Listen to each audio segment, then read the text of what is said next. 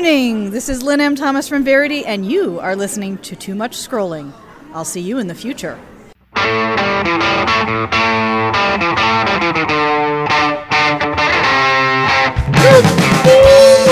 Welcome to Too Much Scrolling for November 28th, 2023. I'm Steve Foder.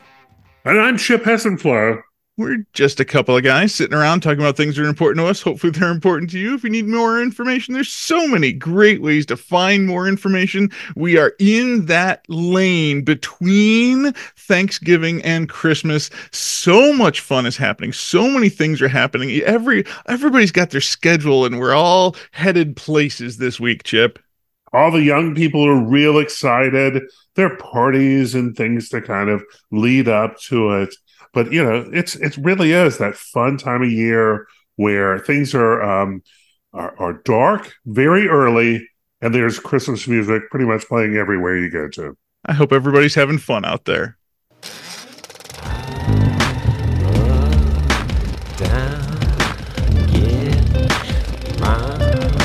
Film at 11. Brings us to our film at 11, our movie of the week. You have gone to a couple of really big movies this week. Let's start with the big one. This is Napoleon that was just released. Napoleon, Steve. ah, the French. All right, so this is uh, directed by Ridley Scott, and this is also starring uh, a Joaquin Phoenix, David. Yes, Joaquin Phoenix, not a walk-in Phoenix. That's a different person, I think. This is this is the really exciting time of the year. All those movies get released that you're like, oh, they're going to go for awards. This is one that everyone was looking for. This is an adult film. I mean, a grown up film. the The preview I saw was it was packed. Okay. So it, everyone was excited to see this. You know, the sets are great. The costumes are great. The cast is great you know, no expense was spared to put together this film. But the real challenge with it is it's like a great big paintbrush that kind of walks over such a, a long period of time. You never really get grounded, maybe in where you need to be, other than kind of this is something that happened at this time and this is something that happened at that time. But there is a story behind it that I think you'd have to have a lot more information on French history um, to really be able to take this and anchor it down. I, to say to follow it's not fair because you can follow it, but I just there's just so much more probably to it. Sure. But um, I like this. I'll say 60 out of 100, but I don't think that this is going to be one for the ages type of uh, thing. And that's just too bad. But we do start off with the French Revolution, and then we, we end with Waterloo. I'm sorry, we don't end with water. We we lo- end where uh, Napoleon is exiled to the island for the second time, to a mm. different island, and dies. But anyway, uh, Napoleon is a histor- historical character that you know I, I, really could spend a lot more time uh, reading about and uh, understanding, and that's where it left me. It says, "Hey, I should probably learn more French history." That's that's the kind of feeling that I was getting from your review is if you knew more about French history you might understand better. Otherwise this might be the impetus to going forward to learning more about Napoleon. That sounds awesome. Maybe a travel to France and eating more French food Steve there you there's your answer. You also saw the latest Disney film Wish. This is uh interesting different take on on the Disney genre yeah, and, and, in fact, there, there's this is an interesting film because it, when you're reviewing it, and it's got a wonderful cast to it also, but really, it looks like a television program that they kind of really tightened up a little bit of the animation. So the animation is, you know, very pedestrian, in my opinion. As as some person who works in animation would say, "Oh, you don't know what you're talking about." I'm talking about just how I, I review it. Mm-hmm. But I got to see this opening night with a full theater. They were all three, four, five year olds and their parents. So the parents are all excited. The, the the little girls are all excited because they're with their parents and everybody wants to have that magical Disney princess experience. And so here I am, you know, this uh, guy that's not any of those demographics, Right. but I'm a you know I'm a father who remembers what it was like to take my little girls to these these movies. Those little girls and their parents, they left and they were happy. They were very happy. So that sounds But like the, a perfect movie for this week. The after Thanksgiving, before Christmas, taking your family to see a Disney type movie. So, and I'm, I'm going to mention this also. Jim Shooter, who was the editor at Marvel Comics during the uh, 80s, 1980s, I used to say that uh, a comic book that would be released, it was always a person's first comic book. So when you introduce your character, you've always got to kind of show that you know Spider-Man was bitten by a radioactive spider, and that he um, he can uh, shoot webs, he can crawl up walls, and he's super strong. And if you do that, you've established this character. So when we watch a film like this, we always have to remember this is a this could be a child's first movie. They're not disappointed. But for a person who has seen lots of these films, this is not one of the better ones. Um, the, I mean, it's it's not bad or anything. It's just not one of the better ones. You, but what I really think that people will notice is the self referencing of other Disney products. Mhm. It is so overwhelmingly just a part of the story. You, you can't help but leave this that there's somehow, you know, is this an attorney telling Disney, like, hey, you, you got to wish upon a star or we're going to lose our access to that? Somebody's going to take it from us. You don't So think it's I- just you- the the nostalgia factor of the the older generation seeing these things and relating to these stories for their young people in this movie? I think maybe that may have been an attempt, but it's pretty obnoxious because there are constant references. You know, they'll give a piece of dialogue. It's from a reference from a movie. hmm Another one. They'll uh, there's a piece. There's something going on. You know, it's wish upon a star. So anyway, I you you could be very cruel to this film, uh, but I, I don't think that's necessary because you know I know who the audience is, Mhm. and I, I do want to mention that our princess here does have a, a, a connection to North Carolina. Really, Uh, Ariana, center of uh, the universe. Ariana DeBose. Well, you, if you remember, Jodi Benson has Mhm. a connection to Illinois. She was in Rockford. hmm But uh, Ariana uh, DeBose is our um, is our Disney princess. She's from Wilmington, North Carolina, Oh, and also she did a lot of her dance training up here in Raleigh. So it's just kind of amazing that you know it's always fun to kind of find a little connection that makes it a little extra special. love it. What's your chip score on this one? Sixty out of hundred. Okay. You also saw a documentary that uh, I should have gone to see, but you saw it. This is A Disturbance in the Force How the Star Wars Holiday Special Happened. So, Steve, I did get to see this, and I, let me first say that this wasn't a packed audience, but there was a specialized audience that was there. There was a certain demographic, Steve. From a certain And, uh, point of view. Let's just say that a lot of Steves were in the audience there, and they really laughed out loud. They um, truly embraced what what this holiday special was about. But I, I do want to uh, say that I, I I really got to to experience a few things, and the first thing you need to know is Star Wars came out in 1977, hmm and The Empire Strikes Back came out in 1981. Right? And in between, there wasn't really a plan. hmm And that's why we have so many of these references because Lucasfilm or George Lucas or whoever was behind 20th Century Fox, anything that could keep Star Wars in the public's eyes, they would say, oh, yeah, let's do that. And it could be like, hey, we're going to do a Donny Marie special where the Osmonds are going to uh, play the the stormtroopers and they're going to do some disco dancing. They did not play the stormtroopers. They were they were Luke and Leia, and then Kris Kristofferson played Han Solo. It, it made perfect sense. No, the, the the brothers did play the stormtroopers. Oh, the brothers did. Okay, there you go. yes. so the Osmonds, Steve, not Donny and Marie, the Osmonds. Okay. And uh, you know, if if you needed to have uh, Darth Vader show up at like a mall uh, opening or something like that, they they throw him out there. It really was pretty ingenious because what we learned from it is every time there was some kind of event that like that would happen a year later, all of a sudden people would go back to the theater to see Star Wars. And, and we forget that movies just played differently then. Mm-hmm. Like a theater could have Star Wars for multiple years. My local hometown theater, when The Empire Strikes Back came out, I think they played it for three or four straight years. Wow.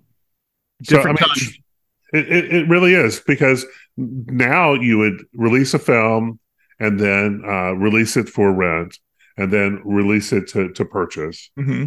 And that would happen within six months. Yeah. Or less. Or less. So in 1978, we got the gift of the Star Wars Holiday Special and the gift of Life Day. And this documentary is all about how that happened, how the Variety Hour took over Star Wars for this special. Yep, they had Lucas for one day. That's the first thing we, we learned from this. And then it just kind of went through a couple directors, and they were putting on a variety uh, show. And it is so bizarre the people that they chose. So Cher was supposed to be part of this. But that would have made she, that would have made it better. Yep, she pulled out. Okay. But you know, if you've seen this, it's it's way too long. There's lots of grunts and all this other stuff.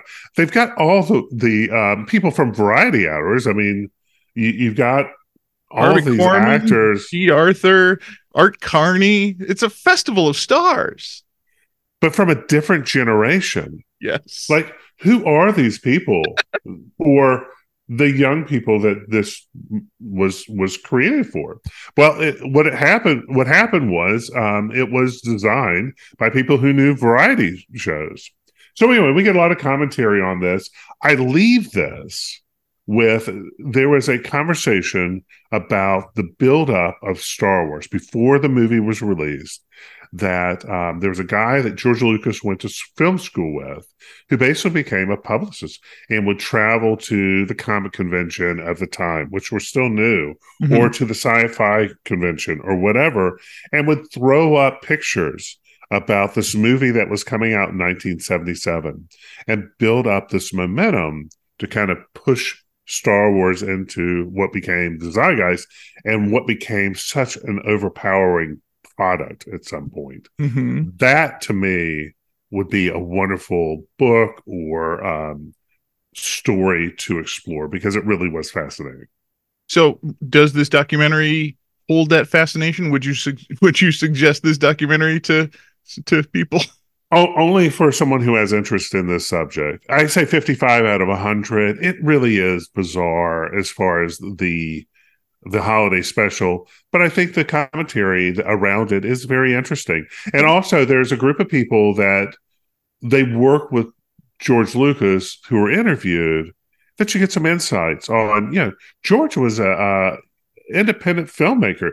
He wasn't Disney at the you know what Disney is today. Mm-hmm. He was an independent guy, just trying things out, and and why not? And why not? Why not? 1978. That that is the subtitle for 1978. And why not? This one is coming to Apple TV Plus next Tuesday, December 5th. That's when I'm going to see it for sure. So, Steve, I'm not the only one who got to see some movies. You got to see a couple movies too. Tell us a little bit about Leo. Yeah, I've had a little bit of time off of school, a little bit of time to actually, you know, watch a movie for our podcast. Leo is the latest Netflix animated movie. This is written by Robert Smigel, who you might know his name as one of the head writers of Saturday Night Live. This is an Adam Sandler film, but in my opinion, it is much more a Robert Smigel film than Adam Sandler. This is the story of two classroom pets in a fifth grade classroom in Florida, uh, an iguana and a turtle. And uh, the 74 year old lizard is learning about life in this classroom from his fifth grade perspective. He only knows the things that are taught in fifth grade, and he's been there since 1949. The story here is all about the history of education, these kids in 2023 and how they learn and how this creature can shape the future for these kids. This is brilliant writing. This has all of the emotions that you need in a good movie. It's got great characterizations. All the kids are different. They all have their own individual issues. And Leo, the Adam Sandler character, solves all their problems because, oh, did I mention he's a talking lizard? We know Smigel from TV Funhouse. Yes. That's That what he did for Saturday Night Live. That was his And, uh, feature where his name was presented to the public. Yes. And we know um, Adam Sandler, but you know, unfortunately, they didn't go to travel to some exotic location for a movie that he's part of. Steve, what was that all about? This that that did occur to me that he had his friends come into sound booths to record the sounds of their voices. But yes, all of the Adam Sandler troupe is in this. Bill Burr is the turtle's voice, and he gets his uh, special perspective on life to us through that character. So many other comedians, so many famous voices are a part of this. I recommend this one. This is this is maybe the Adam Sandler movie that I have ever recommended on this show. Look at that. All right, Steve, that was not the only film you got to see. I'm a dude, he's a dude, she's a dude, we're all dudes. Good Burger 2 premiered this week on Paramount Plus, the sequel to Good Burger from 1997, Chip. 26 years later, Dexter and Ed are back at the Good Burger and and all of the silliness ensues that you would expect from this Nickelodeon film. Well, you, you don't have to to uh, mine uh, Hollywood too deeply, Steve, to find all the uh, you know Gone with the Wind Part Two. This time it's different. Titanic Part 2, Hamlet 2. Yes, Good Burger 2 is just as silly as you expect. These characters are lovable, friendly, happy people going through just exactly what you would expect. The mega corporation wants to clone the Good Burger. They want to replace the characters with robots and they want to take over the world. Of course they do.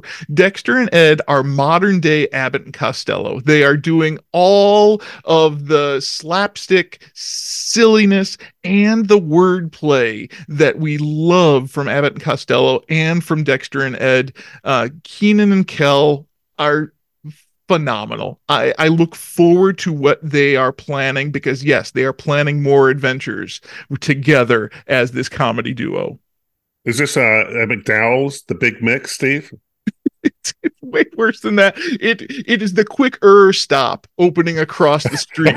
it, it is it is all of that silliness, all of that fun. This is family fun. If you're getting together with with small children and nostalgic people from from the 1990s, the late 1900s, this is so fun. Nothing is offensive. There's a lot of uh, sauces that are thrown and a lot of milkshakes that are thrown. There there's so much fun to Good Burger 2. Book it, book it, book it. Book it, book it, book it. Book it. Book it. Brings us to our book at our book of the week. It is the end of the month, all of the celebrations of Thanksgiving and moving into everybody's putting up their Christmas trees. It must be time to talk to Pam Bedore about our book club. Good morning, Pam. Good morning, guys. How's it going? It is fantastic. It is I'm ready to be wonderful learning. time of the year. It is it's just just it- it's all Steve all the time. I love it. So our book of the month this month is Do You Dream of Terra 2? This is by Temi O. It was published in 2019 and it is boy oh boy a big giant metaphor thinking about so many things. The idea here the plot is a Earth-like planet is discovered and a team of 6 teenagers along with 3 veteran astronauts embark on a 22-year trip to set up a planet for human colonization. Ooh, this is Day one, we're to travel. Had breakfast. So, you guys, this is the scenario that I love. You guys know how much I love space exploration, and it has our 16 protagonists. So, I opened this book really, really excited. It was a big NPR pick a couple years ago. It's been on my list for a couple years and it finally floated to the surface. Um, so I knew I was going to love this book and I totally did. But let me ask how you guys how you guys felt about it. I like this book. This was a this was a fun book. Certainly, a, a lot was going on, um, and it it, it um, yeah, it was a, a thinking book too. I certainly spent a lot of time contemplating like how would I act in this situation, and you know what does this mean as far as the overall story? Because I think there's some, a lot of uh, beautiful. Um, yeah, parts about growing up there, parts about uh, having to make choices, parts of not having all the right information, and eventually recognizing that the uh, you know the previous generation has trained you, but eventually has to let you go. Mm, there is so much to this story. Pam, the story of a 22 year mission is my least favorite type of story for space exploration. I am a space adventure type. I want to hear about the adventure, the thrill, the the absolute joy and sorrow of all of it. And I was going, "Oh no, this is 22 years. How long is this book going to go?" and then what the author was able to do was was give me all of that space adventure and then tie it back to the experiences that these characters had on earth thinking about how to put this all together in such a special way that this is very much my favorite 22 year mission of, of, all the 22 year missions, I like this one the best. It is all about the characters. It is all about learning who these people are. And yes, the team of teenagers is an important part of this for me because thinking through how are we going to survive a 22 year mission? We can't take 50 year olds or, 49 year olds.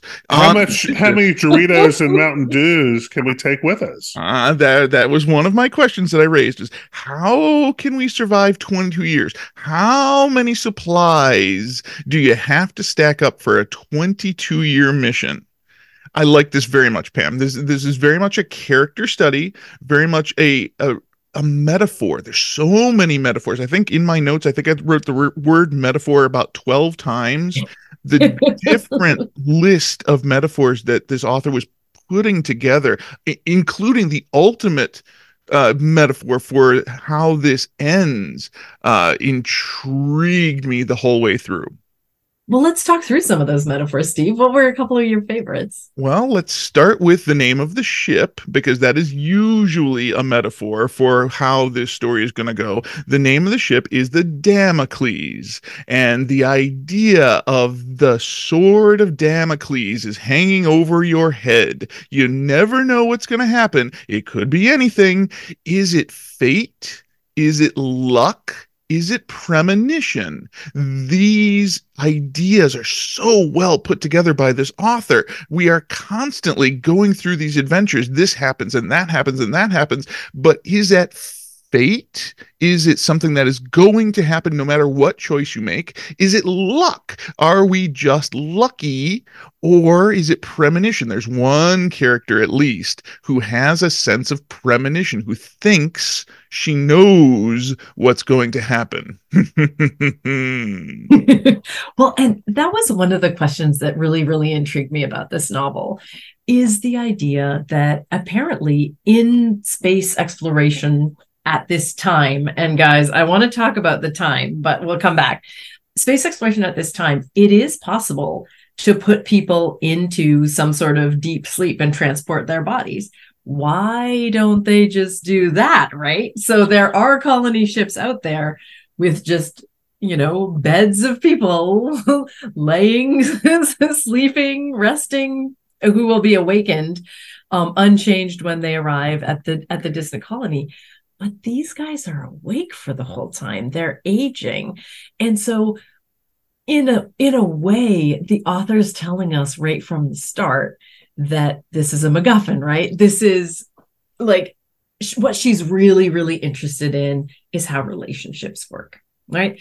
And if you take extraordinary people, in a way, these six kids who were chosen out of thousands as kids who were really, really, really smart and cover between the six of them all of the areas of expertise that you would need on a space mission. They're like superheroes, right? Mhm. They're like kids at like the Academy for the Supernatural, except they're not superheroes and they have huge mental health challenges, which I Mhm. definitely want to talk about. And they have huge relationship challenges. And they've got a sort of Damocles hanging over their head. And instead of being under the sword, they're inside of it. Yes. Right. And so And it's a, sort of in control, sort of, or are really, they? but not really. Yeah. right? And so I feel like, and even the title, Do You Dream of Terra 2? Like when you've got a title in a futuristic world with dreaming, you immediately think of Philip K. Dick's Do Androids Dream of Electric Sheep? Yeah. Right. And so you have this sense of like, what is reality? Will I be able to tell the artificial intelligences from the intelligences, from the human intelligences? And so I I mean she's doing she's doing a lot of work with intertext. There's Right. so much work with intertext. There's so much, so much that you need to come to this book thinking about already in order to have this adventure with these kids for sure. One more thing that strikes me about the sword of Damocles is this idea that there's something about to happen. There's something that's about to fall on our heads as a as as a species, as a human civilization. And when this was written, 2019, you know, that thing is the climate crisis, right? I think. And and I think when it was published is more accurate because because you have an interesting point that you're going to make in a minute. right so so when it was published in 2019 sort of damocles like what is hanging over our society the climate crisis is an obvious one but in 2019 the pandemic is a moment you know we can say now the pandemic was just moments away Mhm. we have a huge number of conflicts in the world that are looking very very scary there's a, a anxiety about about nuclear holocaust and there's also an artificial intelligence crisis looming. So I feel like, in a way, it's interesting that this idea of like, maybe we just leave the earth behind, guys. Maybe we go colonize another planet. Maybe we need to start over. And maybe we need to start over with a bunch of young people who won't make the mistakes that our generation has made, who will, I don't know, have more move outside of just science because there is a lot of different epistemological frames, a lot of ways of knowing in this novel, right? The idea of um, you know, Jesse, one of our characters, the reason he knows he has to be on this mission, our super botanist, sciency kid who's passed all of his exams with flying colors, is because a fortune teller said he would leave the earth when he was 20. And so he- there's two ways to do that. He could either die or be on this mission. And despite all of his scientific expertise at age 20, he has the three PhDs. He believes that fortune teller, right? So the novel's sort of asking us, like, when we sit beneath the sword of Damocles, how do we get inside of it and move on in our very complex world, anxiety ridden world? What it, that that could just be human e- existence Mhm. for for as for as from the beginning of time. You know, poverty has been where man has started or humans have started, and uh, every step of the way there is some cataclysm, some thing from either outside the earth or within, you know, some war coming to you, some famine, some uh, uh plague, something that would would happen that would, you know, it, it's just part of human history. It's Mhm. just and the, and then you know it's always the you know when I say the dreamer's way of saying, well, you know, if we could just if we could just separate ourselves and do it again, all of these human experiences will not follow us. Mm-hmm. But that's the fool is that you recognize it's just part of the human experience. So whether it's here or Terra 2, it's it's human humanity. It's And- it's just what it is. and I love that the author says that in this book. She Exactly. writes that exactly like that. The problem is the humans. You think that you can evade all of these problems, but you're bringing humanity with you wherever you go. I But, I love mean, that it- moment. And I don't want to say it's a problem. It's just part of the human experience. It is what we are as a species. And it's just, you know, you don't have to look at you, you know, how you experience life as the burden. It is just what it is. for sure we get all of those different viewpoints in this writing she does such a great job the the question that pam raised is why is this set in 2012 that seems like a very important detail i don't know the answer For 2012, the Mayans. Oh the mayans is so- 2012 you know, there was there was a change. The Mayan calendar ended. The new one comes. You know, for some people, they thought it was the end of the world. And just remember this: as Ah, as the the more you get, all right. So the higher le- level thinking. Let's go to Duke. Let's go to MIT. Let's go to you know UConn or whatever. The smarter these people get, this idea that they don't still ha- bring with them, um, I don't know, their tarot cards, their uh, lucky, uh, no, uh, rock, or you know, that they sort of abandon the um, the irrational. Yeah, it, you can be as logical as you want. But it doesn't mean you're going to abandon a, irrational thought. I love that, Chip. And you guys, when I was reading this book a couple months ago, I thought, oh, I want to read this with Stephen Chip. And I also thought, I can't figure out why it's set in 2012. Like, why not just set it in 2040, right? Like any other book of this kind. Um, or if you're going to set it in 2012, why not make it like a seriously alternate history where this is a world where something big happened or didn't happen 20 to 100 years ago when we're living in a different world but she changes almost nothing except i mean there's a bit more focus on space exploration than we've had in our world but otherwise you still have the climate crisis you still have all the things that we experience. And why said in 2012 chip and i thought to myself those guys might have an answer. And you did. Mayan calendar. It would have never i would have never thought of that but i like that. And, and I'm so sorry, you're Canadian, so we know that you know they're going to be a rock band and they're going to sing Tom Sawyer in uh, 2012, right? it's a rush. It's a rush album that's the answer the answer is rush wow. good, good night everybody. So often the answer is rush. No oh, wow so that's that's really good. Like that really fits philosophically with so many of the questions she's looking at.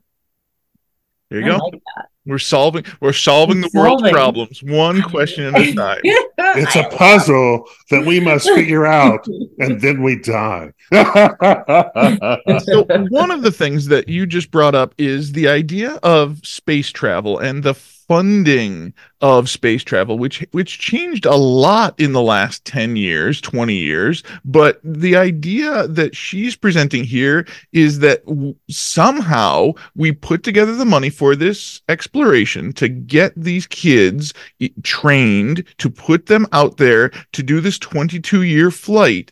And then once the launch happened that was the exciting part and everyone kind of forgot about them because they're 22 years later you know maybe the adults won't even see the fruition of this mission that was an interesting statement Well, and it's very, very competitive. So, in this slightly alternate world of 2012, we've got this, we're following the British mission, right. And we've got the Chinese have a very strong space program, the Russians do, as do the Americans. So, we've got these four, at least four really strong programs that are all seriously funding space travel and all in strong competition with each other although they are willing to collaborate as well as we we will find out. So this is a this is an alternate world where we've really put our focus on space exploration.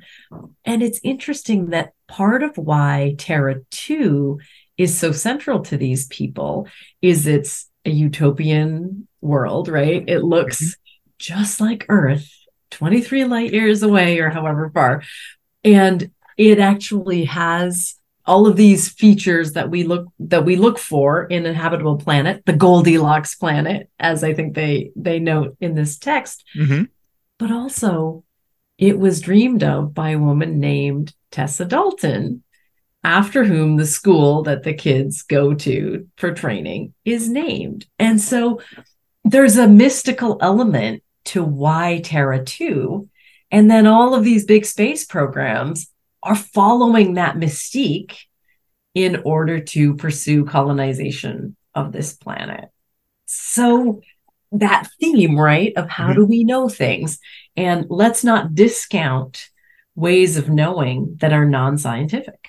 And we've been searching for a Goldilocks planet for a long time.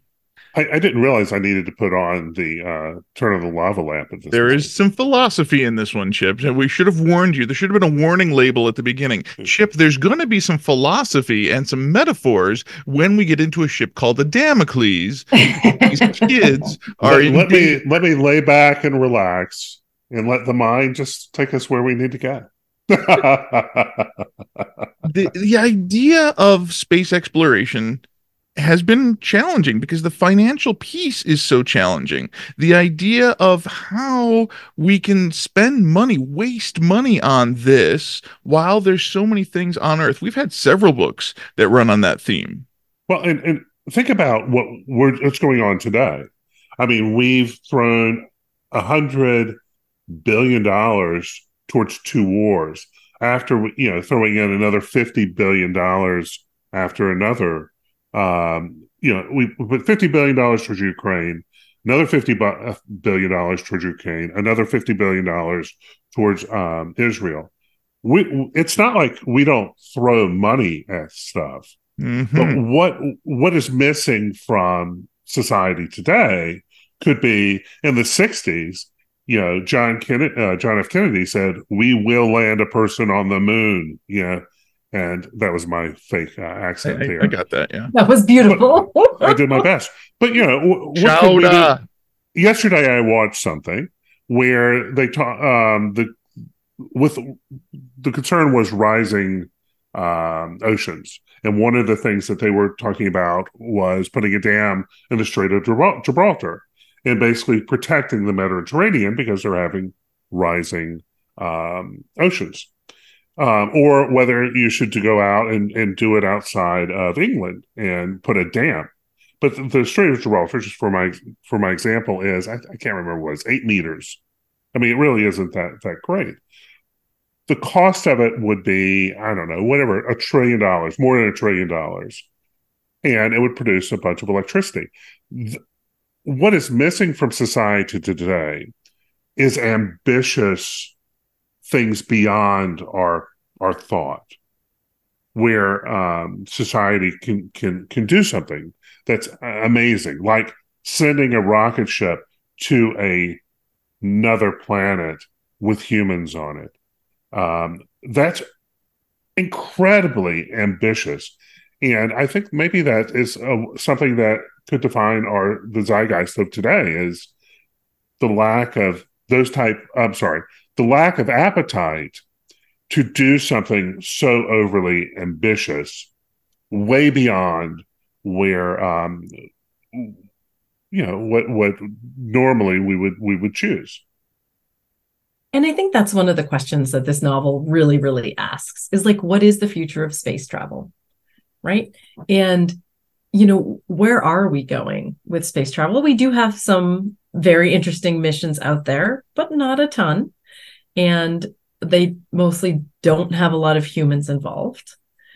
And what are we doing, right? Like, are we, and, and, to what degree is the future of space travel public versus private?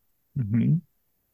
And I love the metaphor of the journey of life in this journey of space. And the Right. metaphor of finding a new world is so well defined, thinking back to all those discoveries of new worlds here on Earth. Oh, we, the Mayflower discovered a new world. And the author writes, yeah, that didn't, uh, didn't go quite the way that your, your myth goes on that one. Right. There are just a lot of questions, I think, about the ethics um, of of the program, and I feel like the ethics go two ways. There's that sort of anxiety about colonization. What if someone's already there? But there's also the question. There's a ton of poverty on Earth, and this is an extremely expensive venture. And so, how do you allocate resources towards the future? Let me let me address the first one. Steve, what was Gene Roddenberry's um, directive through Star Trek when they when um, like the Enterprise would go visit a um, The Prime a Directive. pla- yeah, wasn't it Prime not directive. not to interfere? not Right. to interfere, not to change the history of any other world, to, that we don't have the right to interfere. Mm-hmm. So and and so so that's that's a pretty uh, uh, you know we we've thought about this obviously for a long time. The other part, you know, the, there's poverty. Poverty has existed as long as we've all existed. So we, it's not like we can solve every nuance of society. Being ambitious, you know, it's it's okay. You can't, you, you know, everything can't be solved. Uh, and in fact, that's we're we're. I'm, I'm reading another story, and that was one of the the um, the realizations. The place may look like heaven, but there's still people working underneath Hmm. that are not experience experiencing the heaven. Right. Um, the idea is how can we help more people to experience the heaven? Is what I, you know on, on a grand scheme, and if you can continually expand that to add more and more and more people, certainly um, society today, at least in the last I don't know 250 years or so, has solved that and in such a wonderful way. We have fewer people uh, starving today than we did in the past, as far as a percentage. But yeah, there's still people suffering, and we would like to figure out ways if we could make that less. I mean, that would be lovely. And that's one of the paradoxes of utopia, right? And Terra 2 is so clearly expressed as a utopian space is that there's always a cost to utopia. The perfect place is always no place. And so what what is the cost, right? Is one of the things that utopian writers always explore. And certainly Tammy O does a wonderful job of that. And I thought that's the reason why you chose this book was because of her analysis of the word utopia. But I really think that deep down, the reason why you chose this book is for one simple conversation where Astrid says, I guess we need a name at least. Surely we can decide that. Another character says, new something that already exists. That's too obvious, said Elliot, but Astrid continued to list them anyway, like New Earth or New London or no, wait, that already exists. Pam, do you live in New London? I may live in New London. It was so funny when I saw your note because I had realized that when I read it and then completely forgot. So yes, That's why we chose this book. because Dare it's about to New Do You Dream of New London would be obviously the alternate title to this book. There is a New London in New Hampshire. I think that gets very confusing. There are New Londons all over the place. And so I live in Hampshire, not New Hampshire, but people Right. don't know how to pronounce Hampshire because it doesn't have new in front of it. It's so frustrating. so mine is the new New Hampshire, even even newer. New York, new, new, new, new, New York. Oh yeah, okay. So, you guys, I'm delighted that you both really enjoyed this novel. I feel like when I was looking through Goodreads comments, because there aren't a lot of articles on it yet, um, people were really, really mixed about it. And so I didn't know how it would go down for you. Um, a lot of people really loved it, and I'm certainly in that grouping. But a lot of people thought it was too long and that there was too much hand waving. and I do understand that concern, absolutely. And so one of the Goodreads reviews that I that really made me laugh because it's so accurate, even though the person gave it very few stars and I gave it all five, um, says uh, the psychologist for that space program should be fired. Stat. And just really struck me as a very insightful point that this program has gathered together all of these incredibly bright young people, um, has put them at Dalton, this you know space academy, this this uh, Harry This- Potter School for for space travel. Yeah.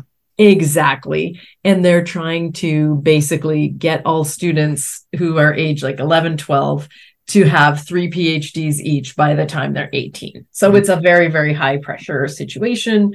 And there's, you know, a lot of winnowing because you got to get it down to six astronauts and then six kids in the backup crew. But it is very, very true that your six finalists um, do have very substantial mental health problems. And Mhm. you could kind of predict this from the way their education is set up. This is something we think about a lot in education is how do we balance the pressure to allow students to really to to to give them good motivation to do well and also the support to make sure that they're mentally healthy enough to do well. So Dalton is very, very focused on a pressure competitive model. And you know that there are going to be some big problems out of that. But I, it struck me that in a lot of ways, this young adult novel, because in some, in a lot of ways, it is a young adult novel, is thinking through a lot of really pressing issues in mental health. We have, you know, we do have trigger warning we have a suicide right at the beginning of this novel someone who decides that they won't go on the mission Which drives a lot of the storytelling from there on. That is a central character, despite the fact that she chooses suicide. She is still a central character to all of these kids. right because we have the impact of suicide on friends and family right explored in a lot of detail Mhm. Um, we have one student who has a very major depressive episode Mhm. and um, also exploring too how other people see that. Some people are very empathetic and and some people really aren't. Um, we have bullying you know in the in the character of harry. We get a very difficult scene. Um, the trigger warnings that would go with this if you ever were to teach it um, would be substantial. Um, we have two eating disorders again described and expressed in a lot of detail that are going to be really hard for some people to read. And we have someone who struggles with hallucinations.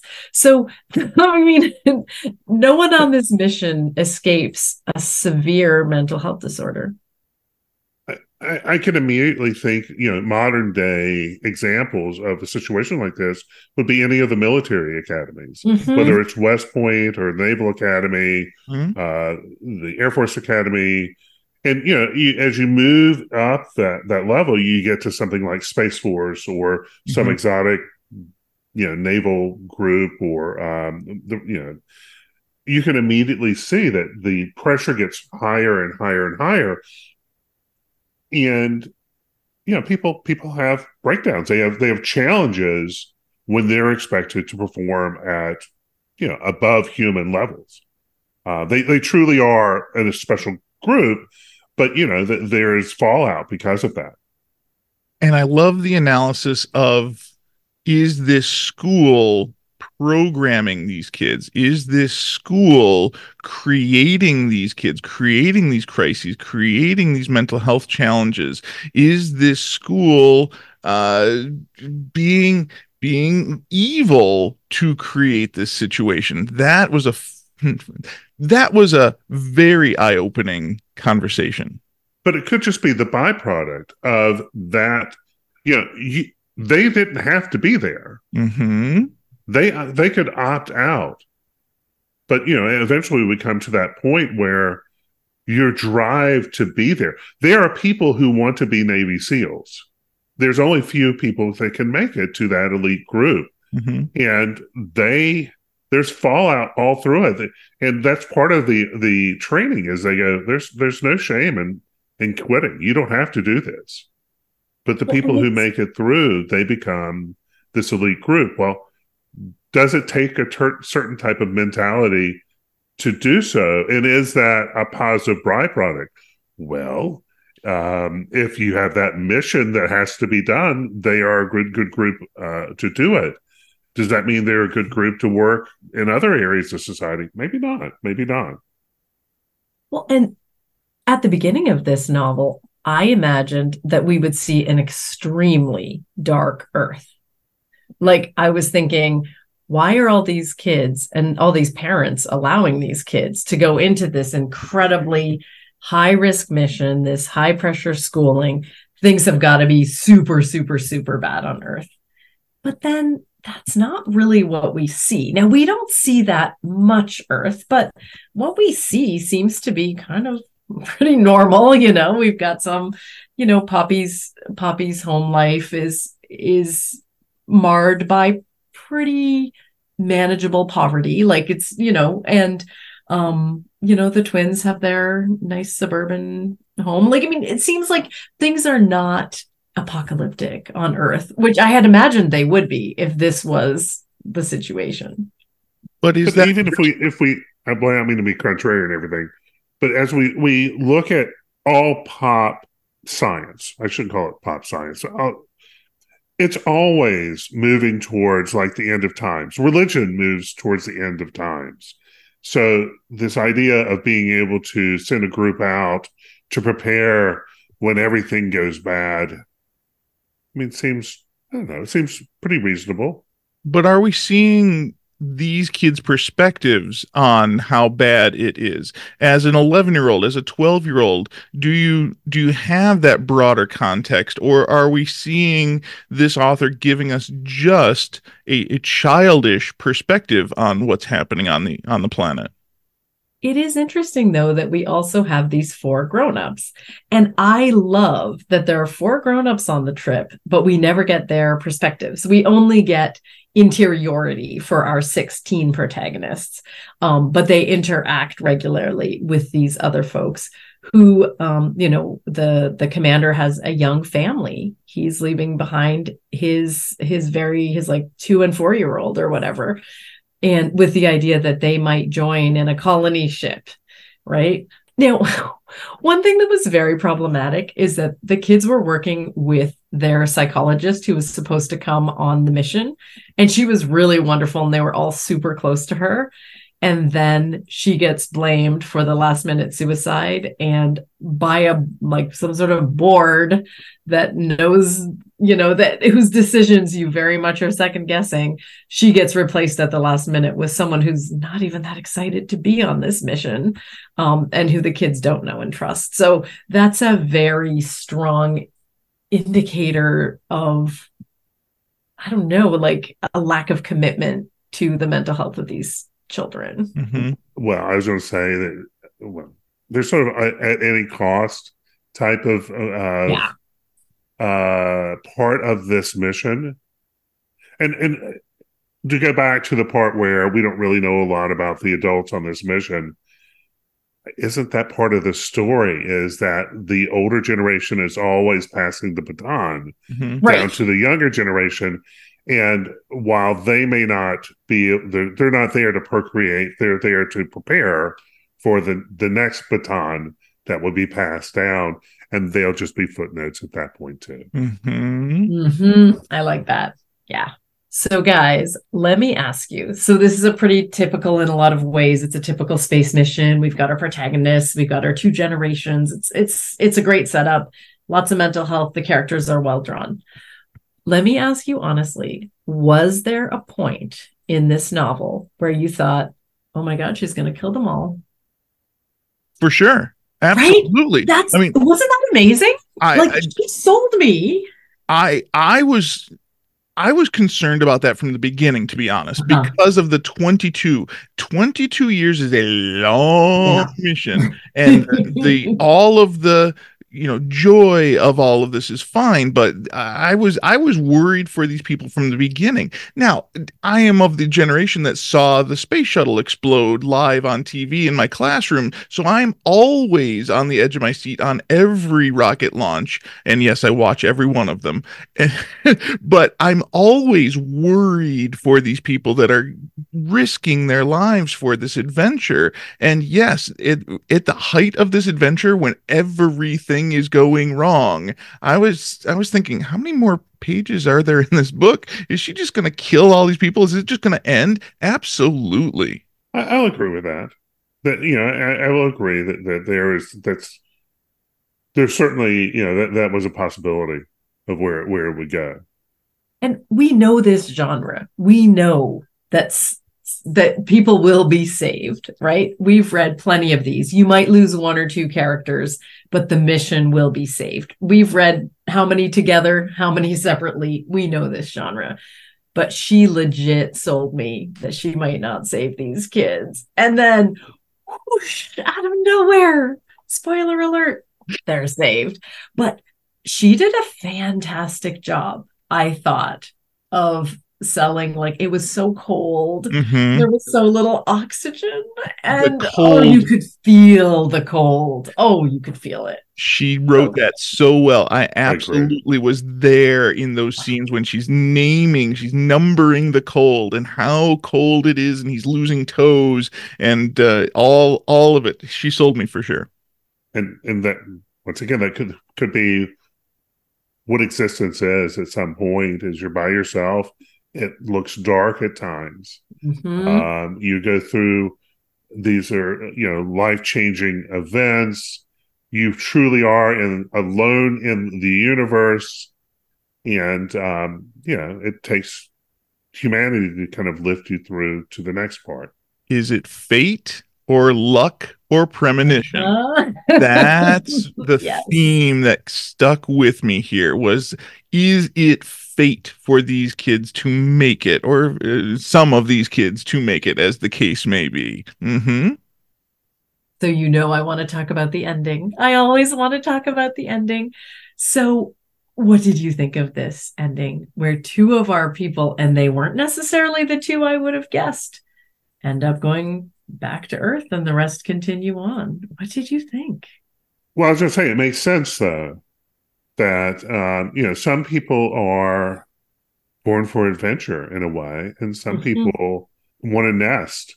It's it's about the predictability of it. When you're young and there's endless possibilities, you are ready for to go out and and forge your way. But as you age and life beats you up a little bit, some people long just for the day to day. Very similar to that scene in The Matrix where the guy is eating the steak. He goes, I know it's not real, but I want to feel like it's real. Right. And this this is just this is as as humans divide themselves as they age, as they experience things.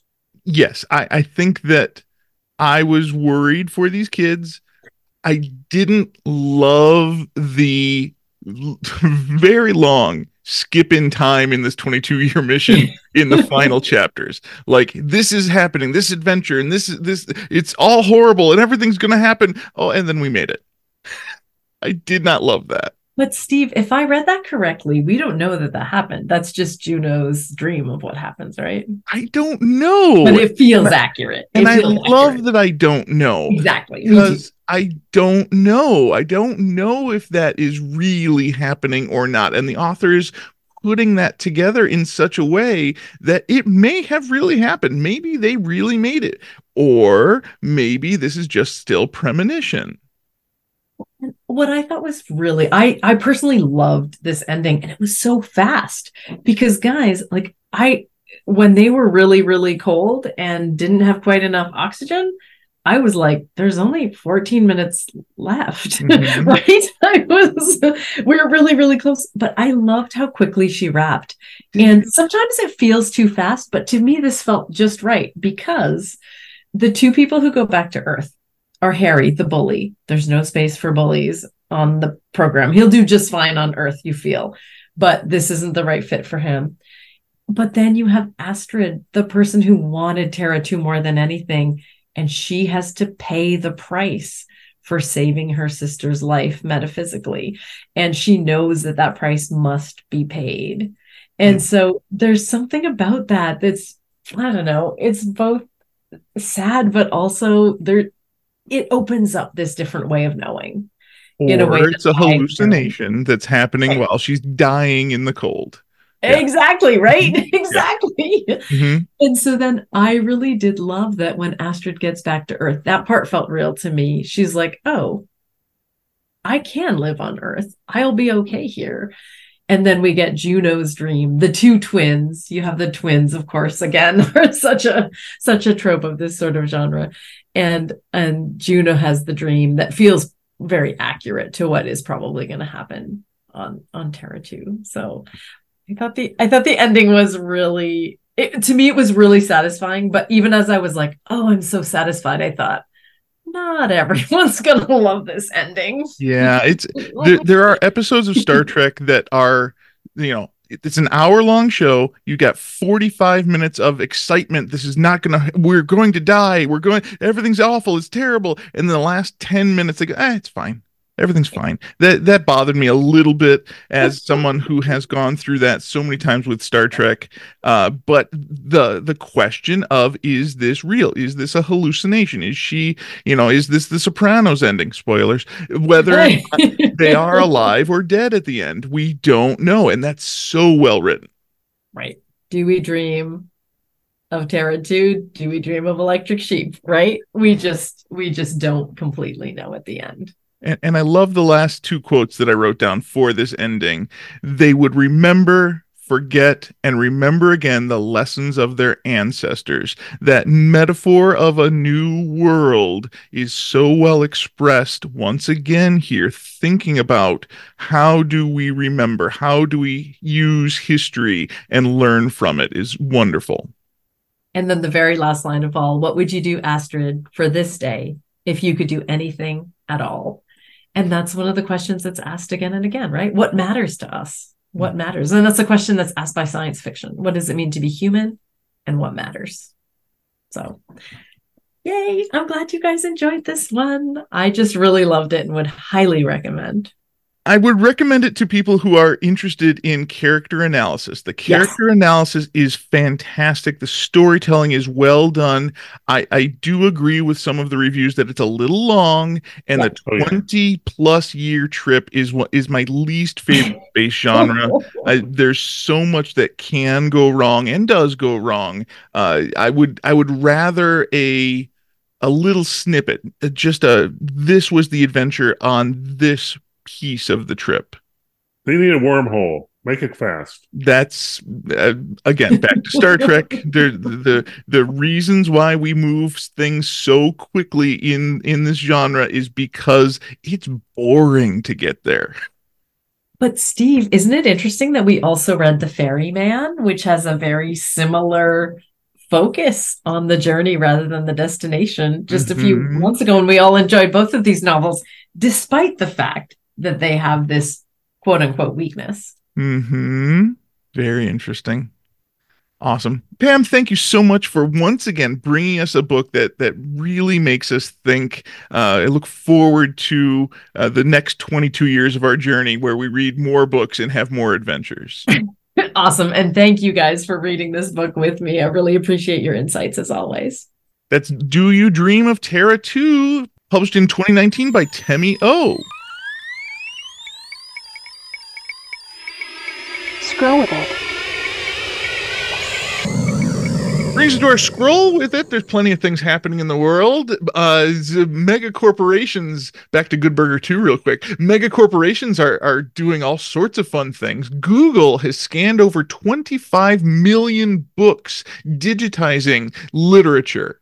They did, and and they were prevented from um, that project. Kind of stopped a little bit because the argument was they were violating copyrights. Mhm. So Google started out by by um, like a lot of projects. They're like, well, what if we had a library that everyone could could go to and you could use for reference? And this is just this is a Twitter post, by the way, where it ha- does have supporting real supporting material. But what is so amazing about it was because Google had put together this library that you could pull from, that um, it increased the print demand for those books and by an average of about $3,700 or more in sales Per book. per book, per book. Wow. So, you know, think about how many books don't get printed or go out of print and you just cannot find Mhm. that material. Well, now you have the ability to reference that material. Access. The the question of access is something that we've talked about a lot with the advent of the world wide web. The people around the world who have access to information can utilize that information. When when it's not available it's not available. If it's gone forever there's episodes of doctor who that are gone forever. There's nothing that we can do about that Should we acknowledge our overlords that will be coming, Steve? yeah here's here's where this becomes a part of the conversation is the copyright concerns over these books is one thing but the copyright concerns when we digitize things goes to the question of AI and the future of how all of that copyrighted material becomes a part of the next thing. It's been a big week for ChatGPT and OpenAI. The founder, Sam Altman, I just want to say the name Altman is very, very disturbing to me in this story. He may not. He may not exist, Steve. He might not be a real person. Sam Altman was fired on Friday, November 17th. The employees of OpenAI and the investors, including Microsoft, staged a revolt demanding that the board of directors resign and Altman be reinstated. By Tuesday, November 22nd, Altman was reinstated and a new board was being chosen. This is intriguing to me.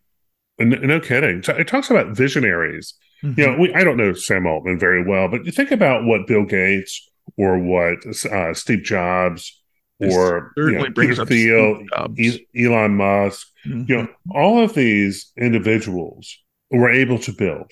Mhm. And at the same time, you know, you've got boards of directors, and and for any number of reasons, they may say you're not meeting expectations. And uh, anyway, they fired Sam Altman, and then immediately the employees started leaving, Mhm. and immediately he came back, and then uh, they're they're going to replace the board. How how fascinating! It is absolutely fascinating and totally brings up the idea of Steve Jobs and his innovation because Apple fired Steve Jobs and Sure. Steve Jobs went on to create so many wonderful things and the computer that he created outside of Apple was the computer that was used to make the World Wide Web. So those innovations that lead to innovations that lead to innovations that lead to the future this is a story to keep an eye on for sure there's some speculation about uh, why he was fired and the idea that maybe OpenAI has gotten more advancements in the field of artificial general intelligence. Maybe we're seeing the birth of uh, the scary AI here, but the idea of safety is in place here. We are also thinking about how we're going to keep AI safe so that it doesn't become that scary dystopian future that we have uh, read way too many books about. Well, if Arnold Schwarzenegger shows up naked, maybe outside Come with somewhere, me if you want to live. exactly, then we'll know there's a problem, Steve. Then there's a problem. When when Arnie shows up, then we got a problem. Oh wait, he's been here for years. I don't know, Chip. I think we have enough information to survive another week. What do you think? well, only if we can come back next week, Steve. I think we can. We want to thank Pam for coming in and talking about another great book, another thought thought experiment into our future and technology. We we have so much fun on this show. We would love to hear from you. Give us a call or a text. Our phone number is 805-410-4TMS. Our website is too much scrolling.com. Our email is too much scrolling at gmail.com. We're on threads and x.com and Instagram and Facebook. We're on Spotify and Apple Podcasts and YouTube. And you can always ask your smart speaker to play the latest episode of Too Much Scrolling. I want to thank you again for listening to Too Much Scrolling. I'm Steve Foder. I'm Chip Hessenflow. We'll see you in the future. Cue the Mariah Carey song. Exterminate.